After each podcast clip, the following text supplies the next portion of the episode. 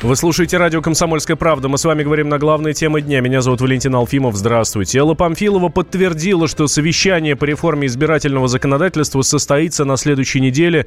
В эксклюзивном интервью радио «Комсомольская правда» глава Центризбиркома заявила, что планируется встреча с первым заместителем главы администрации президента Сергеем Кириенко, но добавила, что не хотела бы комментировать это раньше времени. Памфилова также рассказала, почему нельзя проводить эксперимент с электронным голосованием по всей России. Этот эксперимент надо дальше развивать и продолжать. Может быть, в некоторых других регионах попробовать. Сейчас на основании только этого эксперимента в масштабах всей страны невозможно его вводить. Еще слишком много вопросов нерешимо. Экспериментальное электронное голосование на выборах в Мосгордуму восьмого сентября – одно из последних нововведений в избирательное законодательство. Но, по мнению Памфиловой, распространить этот эксперимент на страну в ближайшее время не получится из-за выявленных нарушений. Ранее Владимир Путин согласился обсудить предложение по изменению избирательной системы. По мнению президента, политическая система страны – это живой организм, и нужно смотреть, что можно откорректировать, чтобы сделать ее более эффективной. Первый зампред Комитета Госдумы по законодательству Михаил Емельянов считает, что изменения нужны, чтобы вернуть доверие народу. Последние какие-то поправки вносятся. В течение последнего года тоже были определенные незначительные поправки. Но кардинальных изменений не было с того момента, как вернули одномандатные округа. Это было перед предыдущими выборами. Мы предлагаем отказаться от точного голосования, от открепительных удостоверений, но также целый ряд технических мер, которые обеспечивают прозрачность подсчета голосов и выборов. И мы считаем, что в этом случае доверие к нашей избирательной системе возрастет, так как возможности фальсификации уменьшатся. На прямой связи со студией политик Никита Исаев и ведущий радио «Комсомольская правда». Никит, приветствую. А на твой взгляд, какие сейчас слабые стороны есть в избирательной системе? Да, всем добрый день. Добрый день, Валентин. Ну, слабые стороны ровно в том, что последние выборы единого дня голосования продемонстрировали абсолютно недоверие к избирательной системе со стороны населения. Например, вот я был в Красноярске, в Тюмени. девять-десять процентов населения страны приходят на эти выборы. Иными словами, мы выбираем власть, которая, по большому счету, имеет расположение там нескольких процентов людей, по большому счету, это, естественно, не является легитимной властью. Это первое. Но почему люди не идут на выборы? Ровно потому, что они понимают, что их голос не будет учтен. Они наблюдают все эти картинки с этими бесконечными вбросами, э, с этими бесконечными каруселями, с недопуском тех кандидатов, которые, им кажется, вполне могут присутствовать э, в избирательных бюллетенях, с отсутствием реальной конкуренции на, допустим, губернаторских выборах или на выборах там, в Государственную Думу, в местные законодательные собрания. С административным ресурсом и, ресурсом и информационным давлением. Власть сделала все, начиная с двухтысячного там, скажем, двенадцатого, наверное, года для того, чтобы дискредитировать систему выборов и выстроить ее под одну политическую партию, которая, собственно, заняла все кресла в Государственной Думе и, собственно, сейчас занимает эти все кресла по стране в региональных парламентах и практически везде выдвинули своих губернаторов, даже не используя свой бренд. Mm-hmm. На мой взгляд, первым решением, которое в избирательной системе, должно быть ужесточение и безусловное применение уголовного законодательства в отношении лиц, которые фальсифицируют выборы, делают соответствующие вбросы и так далее. Это отвадит огромное количество, так сказать, романтиков, поддерживающих в этом отношении власть, для того, чтобы этого, этого не допускать. Если мы сможем разобраться с фальсификациями выборов, доверие во многом восстановится, потому что люди не наблюдают именно этого.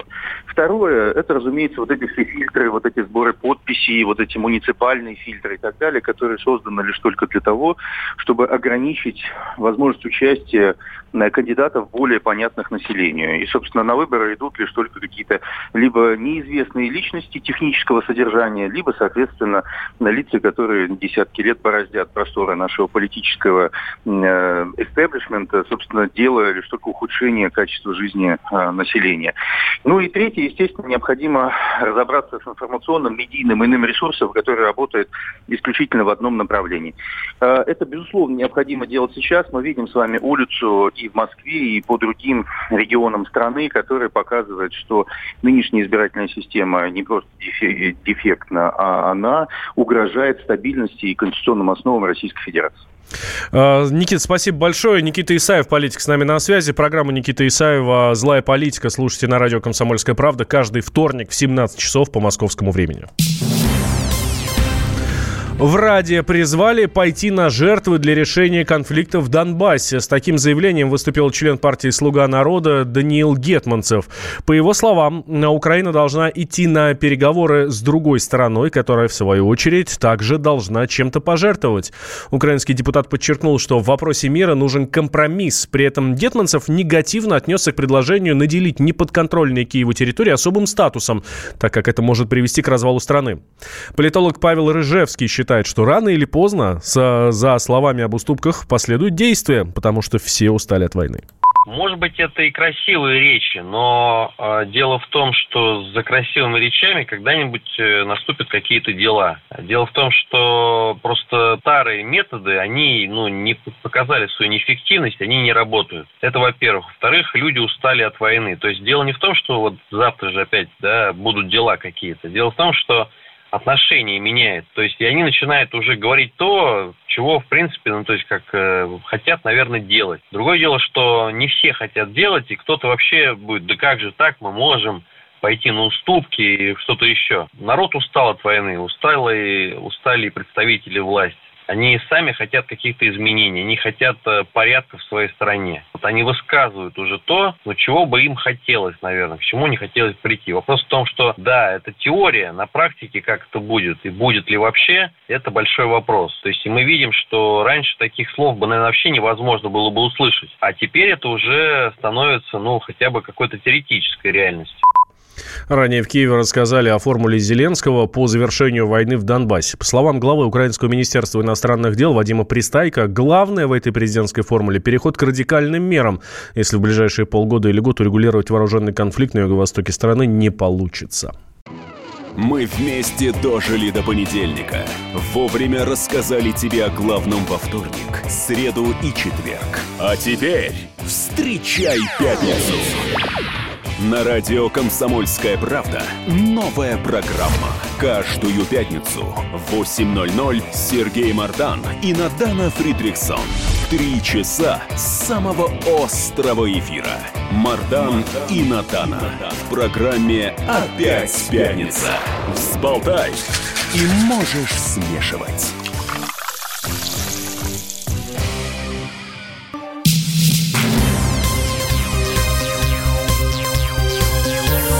Темы дня. Вы слушаете радио «Комсомольская правда». Меня зовут Валентин Алфимов.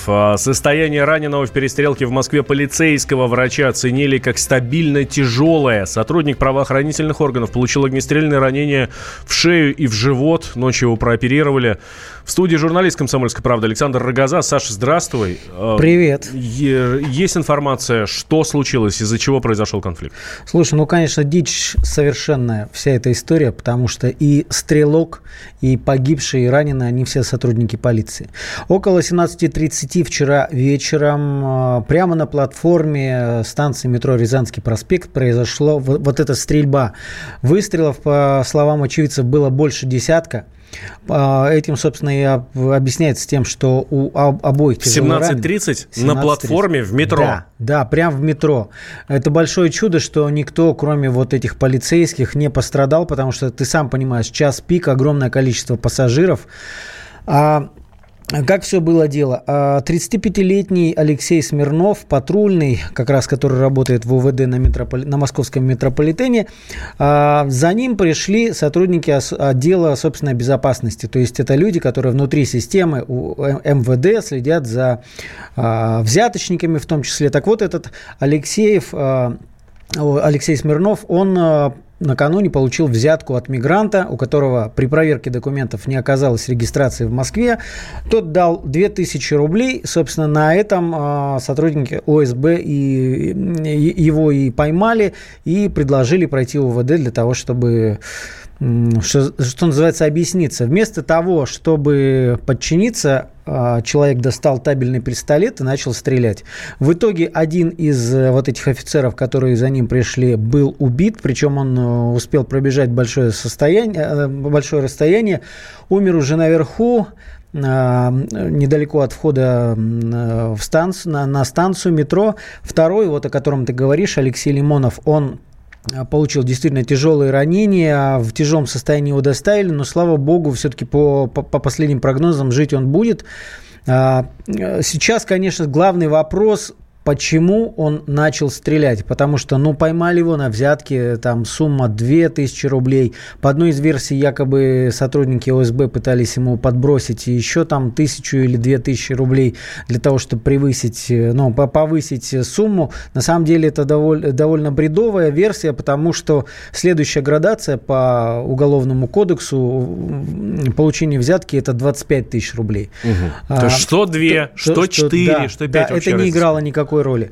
Ну и к тому же вот по, по статье «Взятка» при такой сумме, ну, грозило бы ему, конечно же, увольнение из органов, но до трех лет колонии. Там, до трех? До трех. Возможно, как-то по-другому, там, не знаю, условно или... Это, три – это если он вообще там провинился, провинился, и нет никаких смягчающих обстоятельств. А теперь ему от двенадцати лет до пожизненного. То есть это покушение на сотрудников полиции. Причем в этой статье нет разницы, убиты или просто ранены. Просто покушение – это вплоть до пожизненного. Почему он начал стрелять? Это сейчас большая загадка. Известно, что вчера вечером он был допрошен, этот Алексей Смирнов. То есть его все-таки поймали, да? Даже несмотря на то, что он одного сильно ранил, второго убил? Да. А, задержали. Там, насколько я понимаю, он уже сам сдался. Видимо, пришло понимание, отрезвление. Что о нем известно? Он родом из поселка городского типа Шаховская. Есть такая в Московской области. Это где-то, ну, километров сто пятьдесят от Москвы. Довольно далеко. Небольшой совсем поселок. Его отец Владимир Смирнов в девяностых был сотрудником местной администрации, вот этой самой Шаховской, а в последнее время занимается бизнесом. Вот по информации в открытых источниках у него какое-то мебельное небольшое производство. То есть папа бывший чиновник небольшого разлива, сын сам, по нашей информации, он был в армии, потом работал судебным приставом, потом в Волоколамске закончил колледж, в котором в том числе будущих полицейских обучают. И после этого уже э, больше пяти лет работает вот в московской, э, в полиции московского метро. Э, в целом его, ну, знакомые такие, не, не скажу, что близкие, но вообще люди, которые его знают, ну, говорят так, ну, спокойный человек, тихий, там, любит рыбалку. Вот какие-то такие наблюдения. Не знаю, были ли какие-то случаи до этого, нам пока неизвестно. Может быть, были сигналы какие-то. На учете он не состоял, это совершенно точно, потому что таких в полицию не берут. Вот, ну, тут, тут мы опять упираемся в историю, а, как э, психологи, которые должны проверять регулярно состояние, да, сотрудников как, полиции, как они, как, как, они, как они сработали, да, как они его пропустили. Очень загадочная история. И я вот, не знаю, опять скажу, слава богу, что никто из, из пассажиров не поймал пулю, потому что очень много людей было в этот момент в метро. Пишет нам, если прапорщик задержание расценил как нападение на сотрудника полиции, да, со стороны другого сотрудника полиции. Но надо сказать, что они были-то в штатском. Угу. Но... Но, но при этом предъявили а, удостоверение. Известно, что он даже успел сообщить дежурному в, в отделе полиции на станции, что а, ко мне пришли на беседу сотрудники отдела собственной безопасности. Ну, после этого решил с ними не беседовать. Да, история, конечно, совершенно дикая. Следим за развитием событий. Александр Рогоза, специальный корреспондент «Комсомольской правды», был с нами. Саша, спасибо большое. Как будут какие-то новости, мы обязательно вам, дорогие друзья, все расскажем.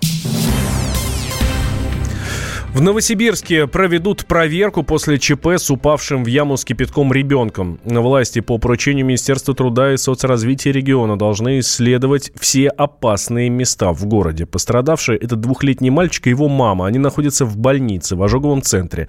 Их состояние постепенно улучшается, слава богу. Денис Табаков расскажет подробнее. Страшное ЧП произошло в самом центре Новосибирска на улице Ядринцевской. У строящегося дома в яму с кипятком провалились мама с двухлетним малышом. О том, как все произошло, рассказал отец семейства Андрей, который в тот момент был вместе с семьей. Пошли в магазин в районе Романова семьдесят один. Дождь прошел, смотрим, и асфальт, по которому идем, нормально, там идет с водиком вода.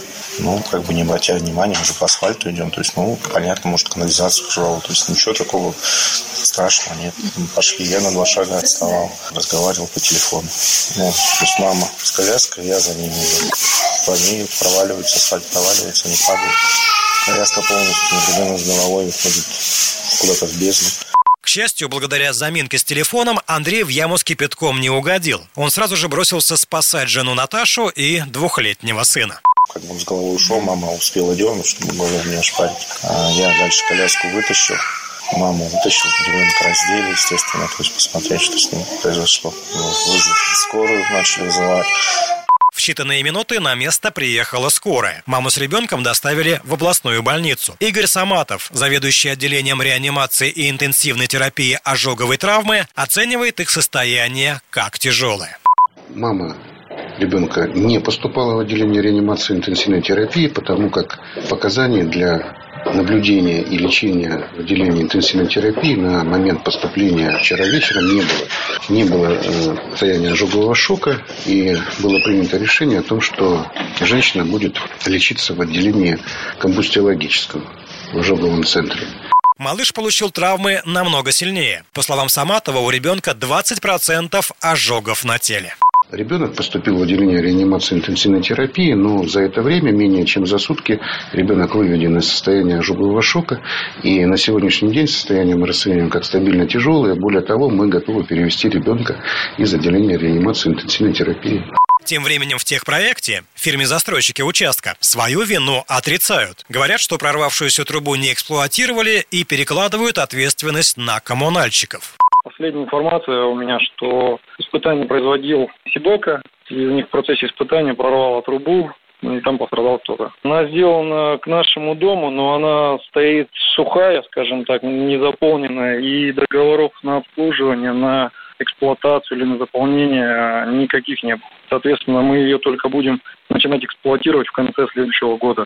В этой истории благодаря отцу семейства все остались живы. Но подобные случаи часто заканчиваются трагедией. Полтора года назад в новосибирском поселке Колывани дети погибли из-за нерадивых коммунальщиков. После ремонта водопровода ремонтники оставили раскопанную яму с водой. одиннадцатилетний Коля забрал из садика младшего брата, и с шестилетним Костей попали в эту западню. А в апреле две тысячи одиннадцатого года в Алтайском крае в селе Лебяжье четырехлетний мальчик и трехлетняя девочка утонули в хозяйственной яме с водой. Денис Табаков, Татьяна Соловова, «Комсомольская правда», Новосибирск.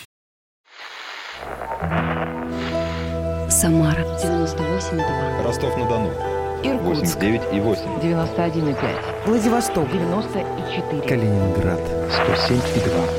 Я влюблен в тебя, Россия. Казань девяносто восемь и ноль. Нижний Новгород девяносто два и восемь. Санкт-Петербург девяносто два и восемь. Волгоград Москва девяносто семь и два.